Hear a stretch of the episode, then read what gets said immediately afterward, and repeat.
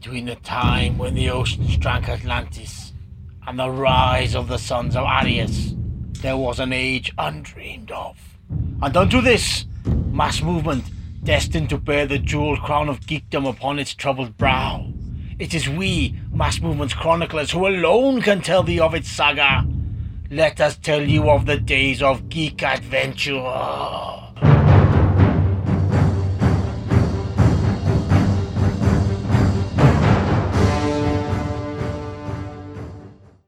Welcome to episode 16 of Geekorama. This time we're going to do things a little differently. So, this episode is based around two interviews. Um, the first of which is with uh, music industry insider and long time A&R woman Paula Moore, who's recently released a book called Glitter and Grit that I cannot recommend enough. It's it's a comprehensive, entertaining, and, and compulsive look at life behind the lens in the music industry. Um, so yeah. This is Paula, uh, and this is what she had to say about um, her book Glitter and Grit, which you can order now from Amazon. So, uh, without further ado, take it away, Paula. I'm not bad. Oh, not bad at all. Finally, glad we could be able to actually do this. I know, I know. Well, how was your trip to Florida? It well, was- I know how it was because I listened to the podcast about it. Oh, it was. It So was. Uh, yeah. How are you? I'm good. I'm good. I'm a little under the weather and a little tired. I, I was in the studio until like 2 a.m. last night, so Oh, no. I'm trying to get this audio book done. Just, you know. So you're recording Crazy. yourself, you? Um, well, it's being produced by a, a Grammy Award winning hip hop producer, Che Pope. You know, Okay. hip hop producers have that skill of the uh, spoken word. So, so he's been a good friend of mine for a long time and is also in the book. And I thought that was my that would be my safe space, right? Like recording it with someone who actually experienced some of those things alongside of me. Right. So. So, what made you want to write the book? Well, um, I started writing it before the pandemic. I really set out to share some knowledge about how I view my creative house and, and kind of share that philosophy that I've adopted um, and created over my career. And then slowly during the pandemic and launching a new company, some other things happened, and I was like, well, maybe I should share some stories about what happened to me um, to kind of play into why the creative house philosophy works for me. So that's that was kind of it. So, it always amazes me when people's journeys into the music industry. How did you get your start? What what prompted your journey? What made you want to become part of the music business? And is it what you thought it was going to be? 'Cause it never is. Well, I think I had a natural gift for connecting people. You know, from my early early age, just recognizing where people might be a good fit for whatever reason, either personal friendships or, or work related relationships. And when I was in Texas, I just kind of got immersed in the alternative rock music scene and, and became friends with a lot of artists and wanted to help them and, and be a part of it, even Mhm. though I was not myself. um, I did I did take a stab at it, but I was not good at it. um, so that's that's kind of it was a it wasn't it wasn't intentional. I just um, I was good at bringing people together, and I, I started as a club promoter, like doing club nights to try to promote, you know, community coming to my events, Right. and then then I moved into booking bands, and I booked bands for a long time, and became a um, a club promoter slash booking agent, and then labels started calling me and asking me for input, and I was like, hmm. I, who are you and what do you do? And that's when I learned what A and R was. and I was like, well, I'd like to do that. So I kind of that's how I got on the journey of, of trying to become an A and R scout. So, was the business what you thought it was going to be? Or was it even worse? Well, here's what I'll say. Yeah. I didn't know a lot about the business of music right. when I started. Um, I just thought like, hey, people put money into artists and and put their records out. Like I didn't understand all of the the nuances and and deliverables Mm. of being in the business of music. I did end up enjoying that aspect, but it took a minute, you know. I was like I was like, "Oh no, am I screwing someone over or not?" like there were times when I couldn't figure out if I was a benefit to an artist or uh, what I was doing and the you know the deals or, or, or whatever that they were signing or and to get the money to get the support if that was um, detrimental to their career. So you know there were those moments where I was like, do I really do good or do I not? um, and you know, like Yeah, you've been in the music a long time, like it, it can go either way, right? Can Right. or somebody's career or kill it. Oh. so, you know, And it all, it all depends on the label as well. Sometimes you end up working for the worst labels in the world, and they just absolutely tank everything because one account manager decides he's going to run off with all the money. So yeah, yeah, it's hard because they have a they have a lot of um, things they have to do from a business standpoint, and, and everything is is is at the end of the day related to the recoupment, right? Right. So if the artist delivers a record that they that the label doesn't think they can recoup on, then it's you know the, the worst. likely that should be problematic.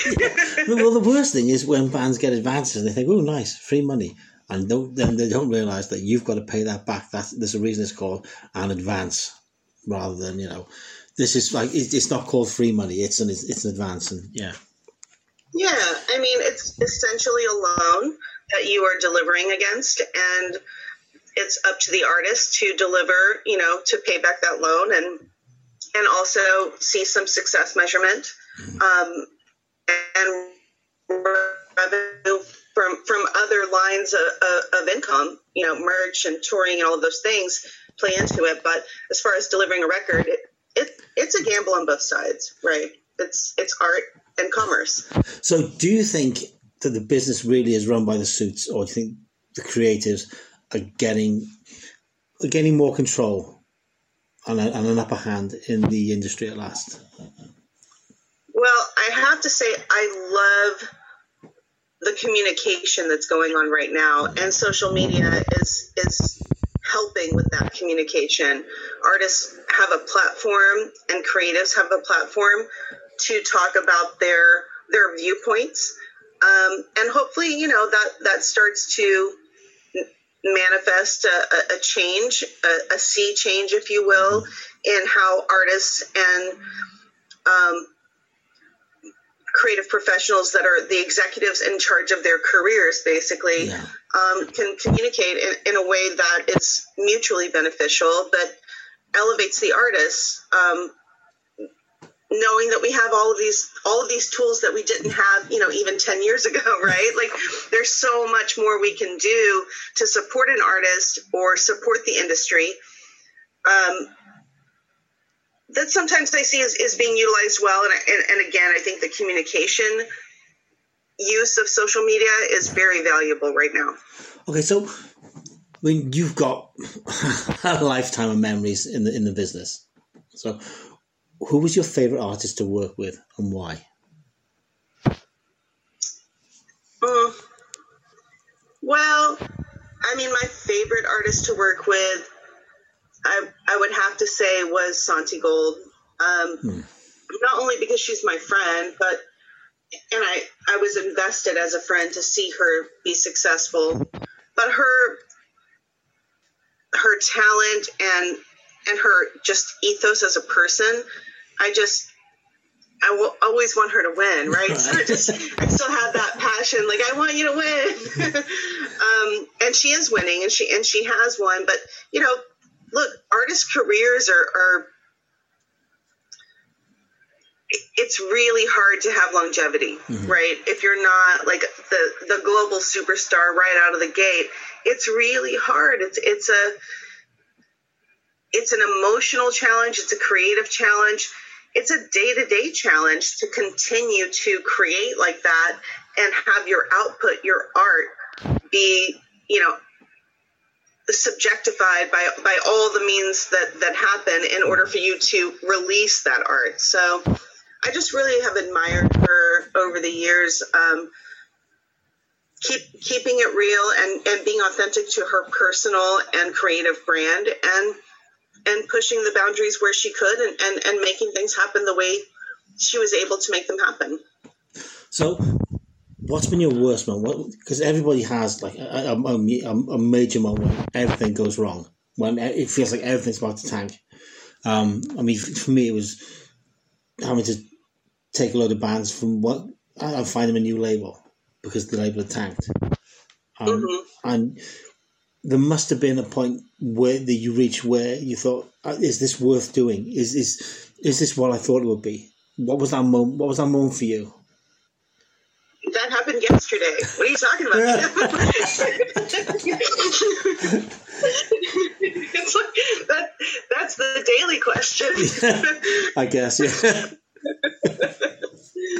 I mean, there were there were quite a few moments, obviously, like in my book that I that I hmm. point out, and more moments that I that didn't make it into the book. But I think, you know, at, when I was at War, when I was at Universal first, I mean, thank goodness I had such an awesome experience with my first A&R executive job. Right. Because the next couple of ones were very challenging. Mm. And, um, you know, I think the worst moment was just dealing with, with being at, at, Warner Music Group and trying to do something innovative and trying to to build something that was that was so new that it was hard to get people on board with. And then just hitting that brick wall over and over and over again and having to keep pushing. And you know it was just it, it was a i was elated to have the energy to do it and and fight through it but it was it was it was a devastating experience for me to be honest. So how do you feel when you held your book held your book in your hands for the first time knowing this is this is me this is so this is me completely me? You know, it's something you created. Well, as you know, I've created a lot of things in the music mm. industry. And, and did do some some things that changed the trajectory yeah. of, of A&R in the music industry. So I think that when I got the book in my hands, it just felt like, okay, I finally took care of my creative house. Right. Like I, I, I wasn't trying to in the moment while I was building all of the, all, all the things that I that I was doing and, and pushing the boundaries, I wasn't taking care of my creative house. I wasn't promoting myself, mm-hmm. right? And we didn't have social media, yeah. so there was never a way for me to do that. um, other than press releases, which, as you know, you know, yeah. former PR, like it's you, you don't know that you're going to get that kind of traction with people right. not not knowing what you actually do. So having it in my hands, I was like, okay, this now cements the things that I have done in writing in a book that hopefully will have an impact on the future me's right. uh, that are trying to break into music business careers um, or, or emerging artists that are trying to navigate the music industry as it, you know, just completely morphs and changes almost on a daily basis. It's hard for artists and, and creative professionals. So that I think that was like my moment of feeling like I contributed right. in like a physical book. Yeah. their success to their future success. I mean, it, it is. I, we got the I got the PDF and I've read the PDF, and it's a remarkable journey. It really is. You know, and you you've got a gift for words. So I, what, what, what I want to say is it shouldn't end here. You need to write ah, more. Yeah, I mean, it's not going to. And, it, and, you know, listen, I think it was the best timing for me and my, where I am in my career and where I am in my creative process, Mhm. it was the best time for me to write the book. Yeah. And and share those stories that I, you know, I don't need to hold on to them. I lived them and they motivate me in different ways, negatively and positively. Um, but I felt like it was it was something I could share with other people um, and hopefully help them on, on their journey. Okay, so where can people get the book? I mean, I, I, I recommend they do. I, I really recommend they do. Before we go any further, It's available on Amazon globally. Mhm. Um, and then as soon as the audiobook is finished, we'll be releasing that before September because um, we want to. We're going to be going for a Grammy for the audiobook. nice. That means we have to release it before September. So once that's out, it'll you know it'll be available on all the audiobook platforms, Audible and such. So Okay, so what advice would you have for anybody looking to enter the business side of things rather than playing in a band and uh, being a creative force on out, on on stage rather than behind the scenes? What, what what advice would you have for the person who wants to be the force, the driving force behind the business five years, ten years from now? Well, I think I have two pieces of advice. One is a is a consistent theme in my book, which is be prepared to be betrayed Yeah. because you will always be part of it, you know. Um, and the second is no one knows your vision like you do. No one knows what you can accomplish, but you do. So trust yourself, trust your gut, and believe in yourself because you're the one that will believe in yourself the most. Right. So, is there anything else you'd like to tell the world, or well, I say the world, I mean Mass Movement's audience, about glitter and grit? Um, you know, it's it's full of true stories, and and I'm pretty pretty straightforward, pretty raw about it. Um, and then every chapter has this, you know, self empowerment piece that relates to my philosophy of building and maintaining and um, cultivating your creative house as as you as a creative professional. There's that piece of you when you when you live a creative lifestyle, whether you're a creator or a creative professional, you live a creative lifestyle. There's there's the lines are blurred, right? So that's really what the book speaks to is my life as a creative doesn't ever stop nine to five. It's twenty four seven, and dealing with that and and maintaining my my ability to continue to create is you know what the book is about. Okay, well, Paula, thank you so much for your time. Well, this evening for me, it's morning for you, but thank you for your time. It's been an absolute pleasure, and I hope the book does well because it really deserves to.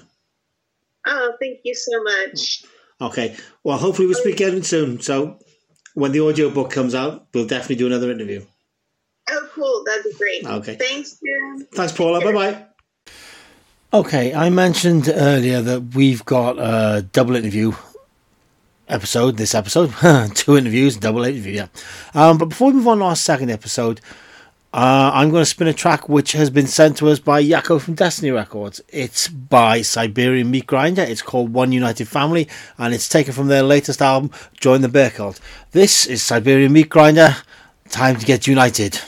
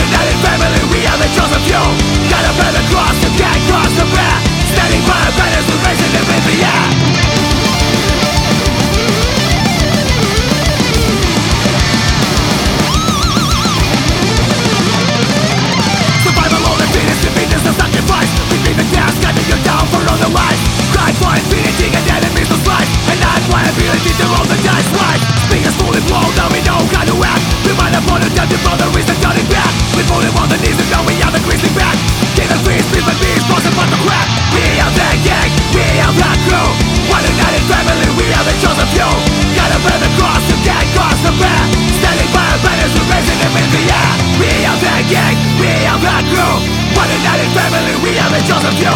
Gotta bear the cross, you can't cross the bear Standing by a better, so raising him in the air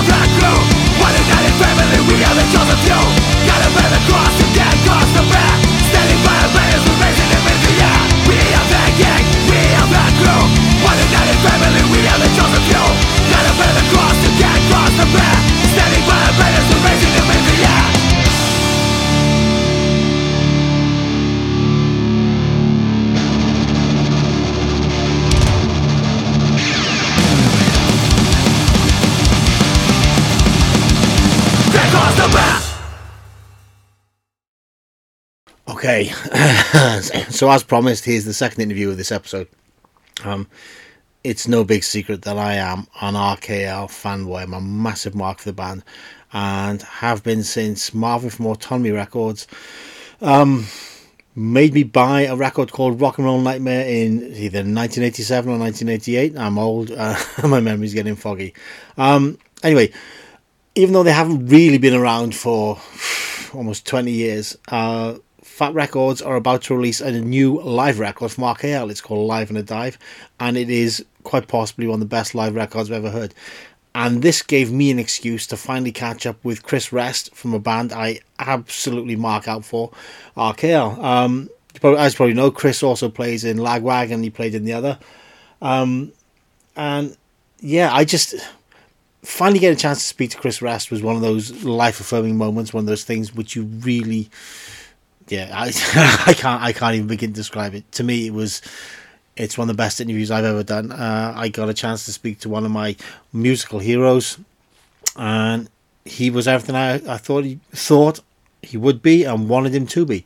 Um, so without further ado, this is Chris Rest, and he's going to tell you all about RKL's new record on Fat Wreck, which is called Live in a Dive. So, Chris, the floor is yours.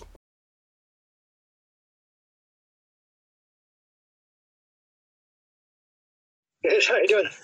I'm good. How are you, sir? Pretty well, thanks. Okay, so why now? Why why live in a dive now?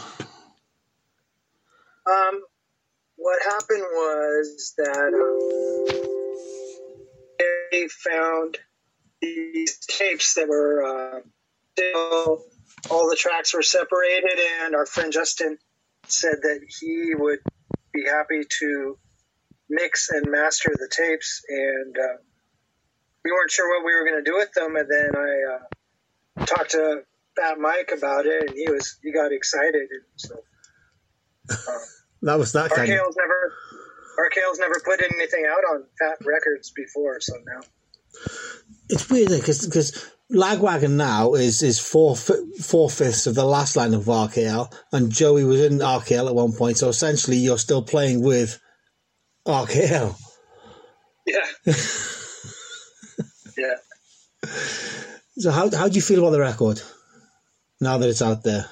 It was a great. I remember. I mean, our bomber was on fire that night. Um, I mean, it's it's kind of the typical RKL chaos. It's hard.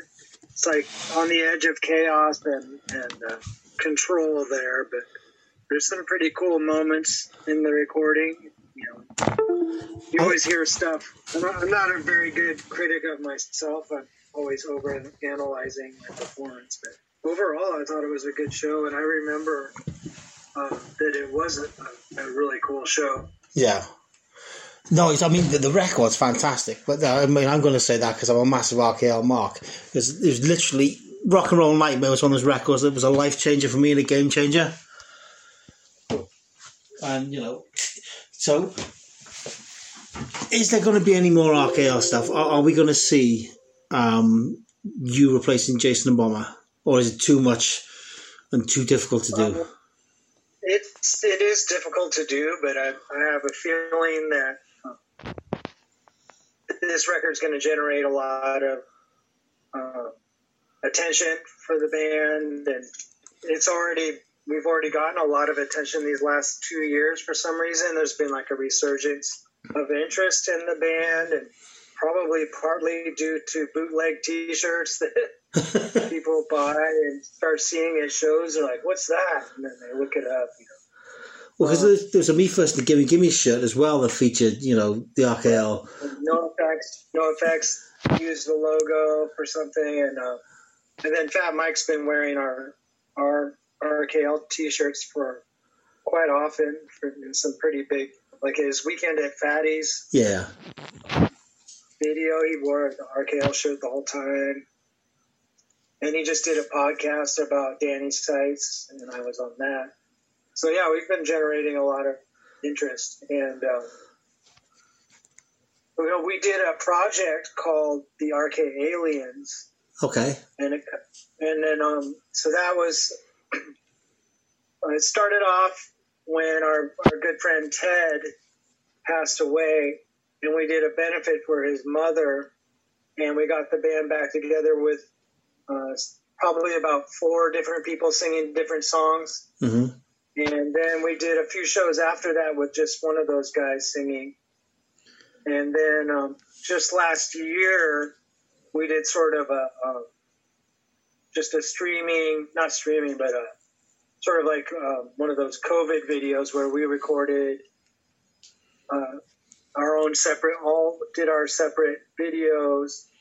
We actually recorded the music at rehearsal at a lagwagon rehearsal, and then Tony from Municipal Waste sang um, Okay. sarcasm, sarcasm, and we put that out on on YouTube, I think it was, and, um, and I got some good response. So, um, possibly if we were to actually do the RK Aliens, I don't think we would call it RKL Yeah. without Jason. But I mean, we have done RKL without Bomber, um, and that's just basically because Bomber quit. He wasn't like, you know, he was still alive when we were doing that. But I mean, it's it's not really RKL without Jason on vocals. Um, but uh, the RK Aliens kind of refers to anyone that was ever in RKL, and so it kind of gives us the opportunity to have maybe a revolving door of you know, guitar players or drummers and such.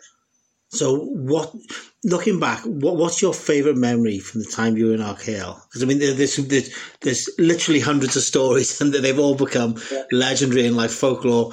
Um, and there's there's that incredible video of you guys in playing Berlin with with blocked out, which is just the definitive version when you just you, you are locked into a solid groove and you, you just go. So, what's your overwhelming, overriding memory when you think about the time in RKL? What's the one thing that springs to mind? Um, that's hard to say for sure. Um,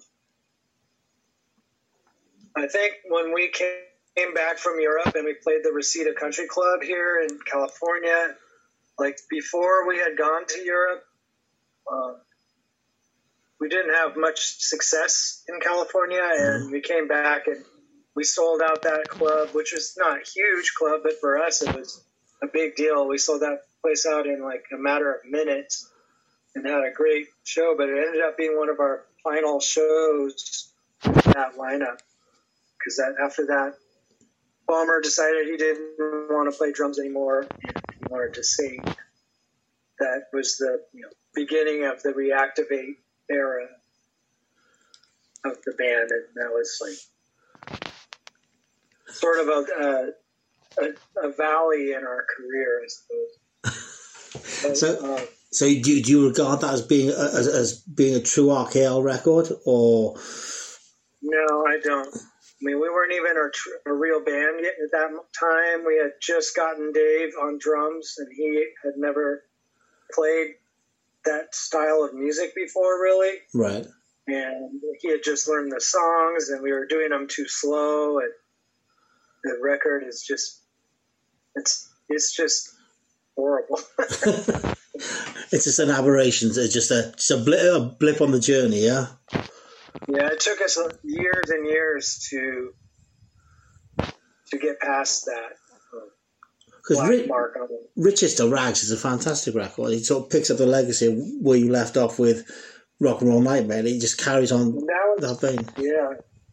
I mean, we were really proud of that because that was the first record that we did without Bomber as a writing um,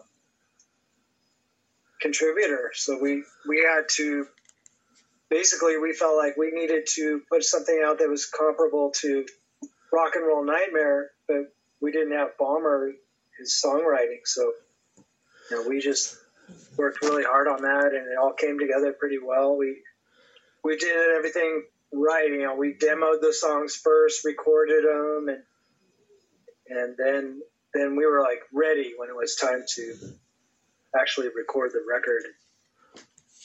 Do you ever, do you I kind of wish that it had been out on Fat, but do you ever feel like the wind always got knocked out of your sails just as you were about to, you know, reach the next next level, take the next step up? with RKL. It was kind of we've got the songs, we've got the energy, we've got the stage show, and then something kind of comes in and, and sidelines you guys. It's probably ourselves that sidelined us, but yeah, I, I, there is a there's some pretty clear indication indicators of that. I think our last show we ever played with Bomber was the Ramones show. We played with the Ramones in Santa Barbara, and uh, I think if we had continued at that point and gone, you know, done another album and went back to Europe, we probably could have been, you know, on NOFX level. Oh, easily. The next five, five years, but you know, uh, you know, Bomber had so much music inside of him. He didn't feel like his songs were being properly performed with Jason's singing ability, but he, he just couldn't see that. Um, I don't know. The way that Bomber heard the songs in his head were not the way they were being right performed. So he, he decided that he felt that his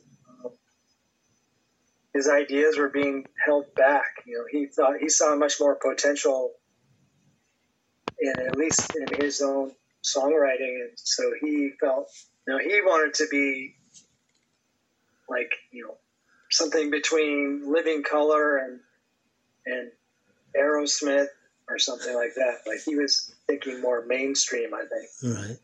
I mean, even Fat Mike says there would be no NOFX if it wasn't for RKL, and you know, in my head, there'd, still be no there'd be no Lagwagon if it wasn't for RKL. There'd be no Pennywise if it wasn't for RKL.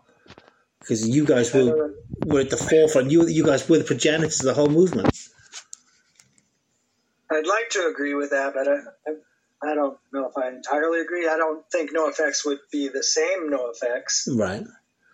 And I don't think Lagwagon would be the same Lagwagon, but they probably would have still existed because you, you kind of wrote the musical blueprint for that whole movement, the whole where, where musicality was valued just as much as energy was.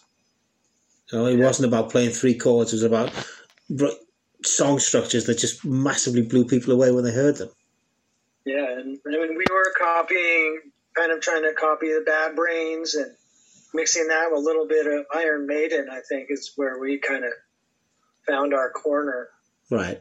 Because we, you know, I grew up listening to classic rock and new wave, and you know, when we started RKL, I had only been listening to punk rock for maybe two years, and before that, you know, I did own a Clash album, but I, I was too young to even know that they were a punk band. I didn't have any older siblings to tell me, you know, what to listen to. So I just discovered things by accident. And then, uh, one of my friends bought the Sex Pistols out, uh, Nevermind the Bollocks, and that was my first true like knowing that this. I was listening to something that was punk rock, and I decided at, at that moment that that's what I wanted to play. The weird thing is, when with, with you guys, you sort of transcend punk rock, and it's, it's almost like because the time Rock and Roll Nightmare came out, you were also at the forefront of the crossover movement. And it wasn't as aggressive or outright thra- and thrashy as like DRI or COC or any of the other bands that were leading at the time. And it had a more, again, melodic edge. And you proved that there was more to punk rock and more to metal, uh, meeting in the middle. And, you know, yeah. that was Layman would have. I mean, I, know I'm, I'm gassing on like a fanboy, but that's because I genuinely am, you know, because that, that record genuinely changed my life. And it was, it was an incredible, yeah. well, I'm glad. I mean, I don't think we ever got labeled as a crossover band, and that's yeah. a good thing because because I'm glad we could have signed a Metal Blade and probably got lumped together with DRI. And, uh, I don't know, maybe Slayer would have covered one of our songs. that definitely helped them out a lot. You know, I'm glad that, that we never really got that label because I know Bomber was not a huge fan of, of thrash metal. Uh-huh. He thought they were stealing, you know, punk rock's speed and energy, and you know, and then making it something that was more pretentious and and kind of lame. So he was against it. So I mean, it, it can't be. I mean, it, it can't be easy for you. You know, looking back towards RKL, having lost you know two of your closest friends during the band's time. More than, more than that. So you know, it is. Do you ever think that maybe what what the band would have been like if Jason and Bomber had still been here? Oh, absolutely. But, um, yeah, I, I just yeah, it was, it was definitely unfortunate that Bomber felt like he had to, needed to leave the band. It was unfortunate that drugs were part of both of their lives. Um, and of course, it was unfortunate that we lost them as well as Derek and several other of our friends. Um, yeah, I mean, Bomber had such boundless like visions of, of what he wanted to do with his music. I mean, he even like early on he wanted he wanted to combine theater and and special effects and all kinds of totally artistic, strange things to our show. You know, he he had this vision of the band. You know, like he was super into Queen and like you know he became a pianist and I don't know he was just an art a painter.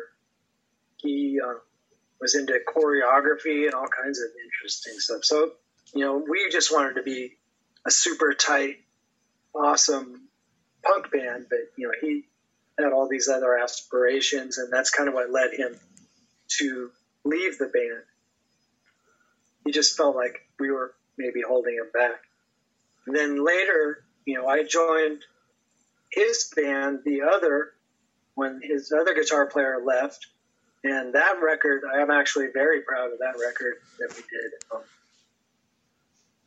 and we only, we never got to play really outside of the west coast of the United States, but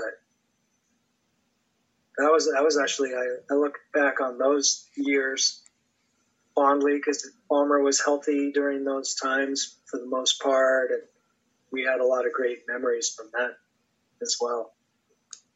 So, because it's, I mean, it's it's a for most people they've never had a chance to see RKL. I mean, you you play Europe twice. Yeah. Yeah. Um, no, we went back. We went back. Uh, I think there was four tours, two with Bomber on drums. Right. The third tour, Bomber started off on vocals, and then he went home, and Jason came over, and we finished the tour with Jason on vocals, and then we came back one more time with Jason and Dave on drums, and uh, we were touring the Riches to Rags album on that tour. Yeah. So we did one Riches to Rags tour, and that was the end of the band, I think, at that point until we reformed later again, like years later. So, was there anything you wish you'd done differently in the early days of the band that could have had an impact on the on the latter period when the band reformed? And Yeah, I mean, I wish, I wish that we had just been more focused. I wish that we had better recordings of our music. I wish that, uh, I mean, see what else. I mean, I wish we never put out reactivate. Um, yeah, I wish that I could have talked Bomber into not leaving the band, and you know, I wish that we could have done something about their drug addictions.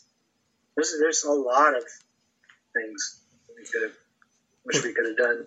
okay, so let's bring it back around to the live record. So now you've released on Fat. What it, it, was it? Just timing was right, or, or was there something else? Because I mean, I know you guys with Lagwagon, you you've been playing like Scab on My Brain, um, and live. So I'm just wondering if there's there's a, there's, a, there's another reason behind the, the, the live record appearing now, apart from just the tapes making it b- being ready again. Um, well, the timing just had to do with uncovering those tapes and finding someone that could mix them, and then just Fat Mike being interested in releasing it because we didn't know what we were going to do with it. Some other guy on the East Coast was uh, interested in releasing it, but he wouldn't have had nearly the uh, reach that Fat Records does. Um, so it, I'm glad that it, it ended up where it is. Um, it was just really just the timing of uncovering the tapes, and it was good timing because there has been, like I said, a lot of renewed interest in the band. For what reason, I'm really not sure. I think it has to do with maybe just young kids look, looking for what what what is the cool thing to be into that was from before their time, you know. Right. And they they see those shirts and the cool, you know, cool artwork, and and they start hearing the rumors about the band and finding, you know, YouTube videos. Um, so maybe it's, you know, it's just I have noticed that the this young generation of kids are into guitar music, which Right. is cool, yeah, and so that's great. There's been I've seen a lot of really talented young kids on on guitar, especially like on YouTube, this last five years or so. I think so. It's that's good because I was getting really sick of just only electronic music coming out of, of young kids and just that's the only thing they listen to and like guitars were and real drums were kind of fading out was only the dinosaurs that still played them so that's that's exciting. So, is that do you, do you ever think that maybe you're going to reissue the, the, the DVD that Malt Soda did, the RKL DVD, um. Or release as a streaming special, or? I think it's already out there. I don't know. I, um, I, Scooter would probably re-release it. I don't know if he has any money. I don't know how his label's doing or anything. I don't really talk to him that well. He, um, I think it would be difficult for someone else to release it. I don't think he would uh, give up the licensing for it. But Right. I don't know. because that that because that was you know a, a really cool potted history of the band at that point. Yeah, so that was two shows. It was 2004 and 2005. And the 2004, I believe, was the one with video. And then 2005, Jason was in really bad shape for that show. He was near the end of his life there. And um, yeah, he, he was, uh, health, his health was, was not good at that point. No, so if you have to choose, if if so, so you want wanted to sell the live album to someone, and there's one track you could play to them, offer to say, "This is what we were, this is what we did." Which track would you choose? Well, one thing I really liked about this recording was that that song Rumors Yeah, was much tighter and you could actually hear what's going on a lot better than on the Berlin live record. And it has some of that has to do with the Berlin record has all this room mic sound on the recording and it made it very kind of washy sounding. And that was partly my fault. I said, "Oh, we had this great room. We should put that sound in there." And then later, when I heard the mix, I was like, "Oh man, probably should have only put it up during the in between songs." But it was too late, and those tapes are gone. There's another recording from that same '88 tour that we did a multi-track recording at a smaller venue in Berlin, and it came out really good. But Bomber was sick that night, and he told Dave Pollock from Destiny that he was he couldn't release that, and we had to do it again because he was sick that night. And we don't and we don't know what happened to that recording either.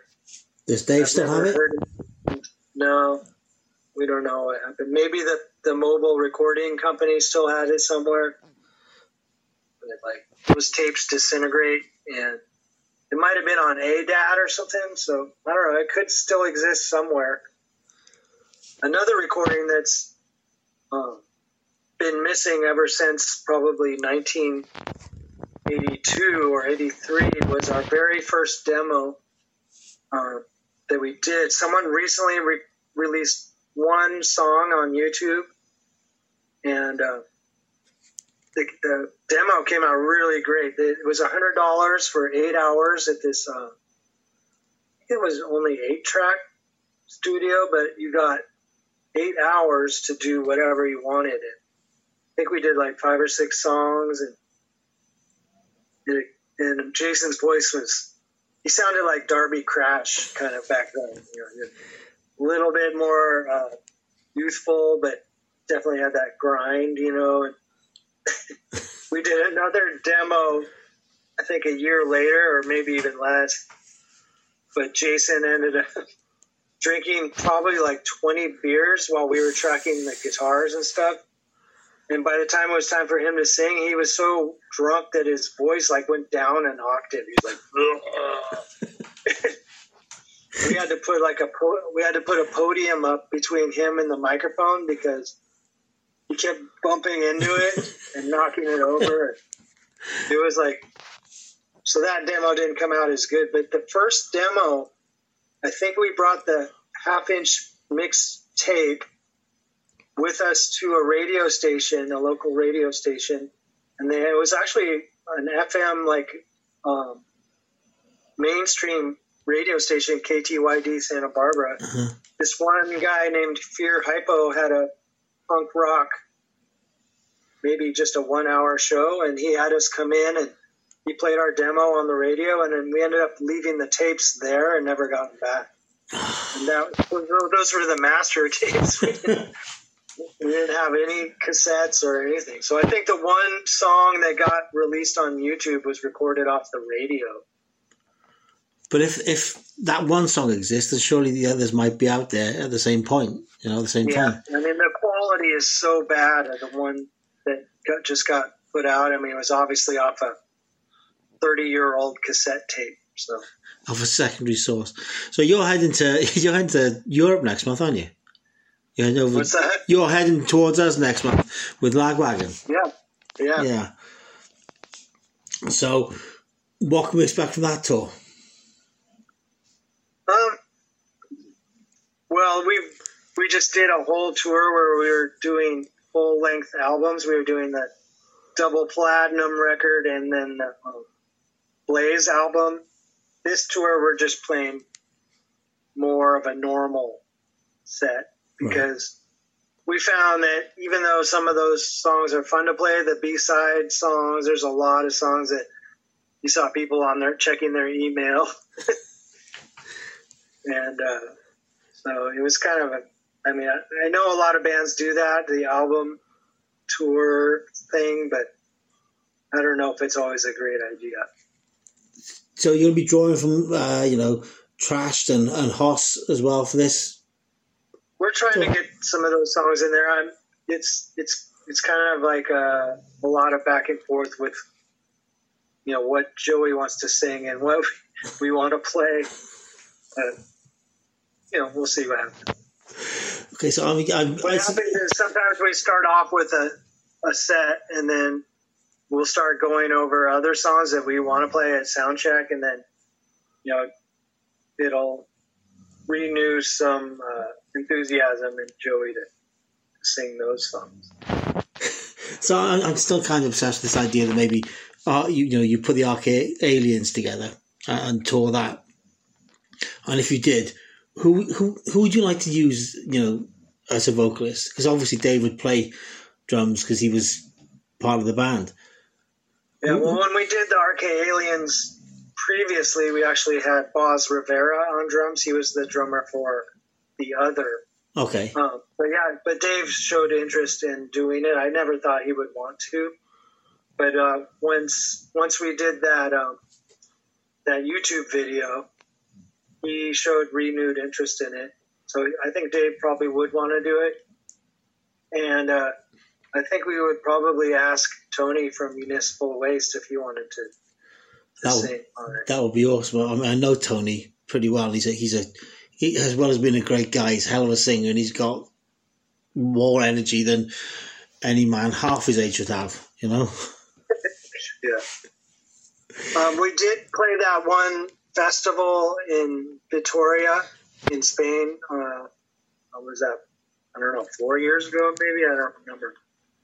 And that was with our friend Damien on vocals, and uh, the Ghosties Calling Festival. Okay. And we got to play pretty high on the bill. That was actually massive, and it was a, it was a really fun show, and, and everyone got paid. It was it was a really fun experience. That was my 50th birthday, so I guess that was four years ago. Um, and so we were playing in you know a kind of northern Spain, and and Damien who was singing, he goes "Viva España," and it was all boo because they're, they're kind of not into they they want to be. You know, so you're in Catalonia. Catalonia. Yeah. So, but he he like kind of repaired it, repaired it what he did. So so wait a minute. So you recorded Rock and Roll Nightmare when you were 20 years old? Uh, I think 19, yeah. Jesus. How the hell does anybody at 19 years old write a record like that? Bomber, well, what Bomber wrote the majority of that record, and what happened was we were on a U.S. tour, and he uh, contracted hepatitis and had to fly home from New York, and we had to drive home on by ourselves. So he was stuck at home for a month, and he wrote that whole album during that month. And then he showed once he felt better, he he basically came over to Barry's house and showed us all these songs. It was like, oh my god, so much more complex than everything we had done. You know, keep laughing. Uh, keep laughing was more representative. You know, resembled the stuff that we started off right playing. Because Barry went on to play with GWAR. Because you know, I'm going back to that sort of idea you had with, you know, Bob wanting to take things more, take about more in, in a more theatrical direction and, and sort of choreograph it. And it just seems that GWAR would have been what GWAR were doing was like a, a sort of weird off step, but in the same direction maybe Bomber would have wanted to go and it's odd that Barry ended up playing in GWAR on the. I don't think Bomber would have been into wearing rubber masks on stage, but I mean, he was more into like lighting effects and and using wires to have people fly, and I don't know. He um, at that time he was really he was like into real theater, not right. like not, not, movie, horror movie stuff. But yeah. Yeah, GWAR was a perfect fit for Barry because he had gone to film school. He was into uh, slasher movies and all that gore stuff, so it was perfect for him. So, do you still talk to Barry? Do you still see him? Is he still around, or? Yeah, he um, he's he's on tour in Europe right now with playing guitar for Shiza Minnelli, and he also plays guitar with MDC. And uh, you know, it's possible that if we did ever do an Arcade Aliens tour, that he would be playing guitar. That would be awesome. That would just be, yeah. So I mean, because because obviously be it would be you, Joe, and then Barry, Dave, and Tony. That there's a record in there as well. There really is. okay, well, Chris, well, thank you for your time tonight. I really appreciate it. It's been yeah, an absolute, it's been an absolute pleasure talking to you, and hopefully I'll see you next month when Lagwagon play. Great. All right. Well, thanks, Tim. Okay. Thanks. Thank you, Chris. It's been a re- it's been yeah. It's just been a pleasure. Thank you. Right. Okay. Cheers. Bye. Bye. Bye.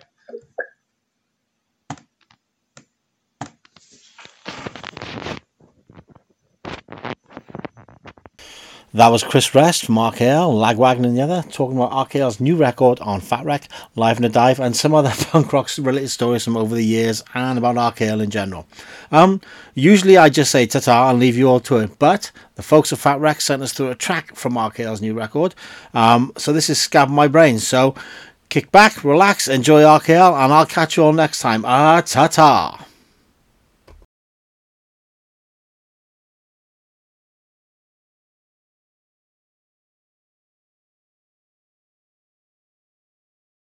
Let's try a little bit of faster one now.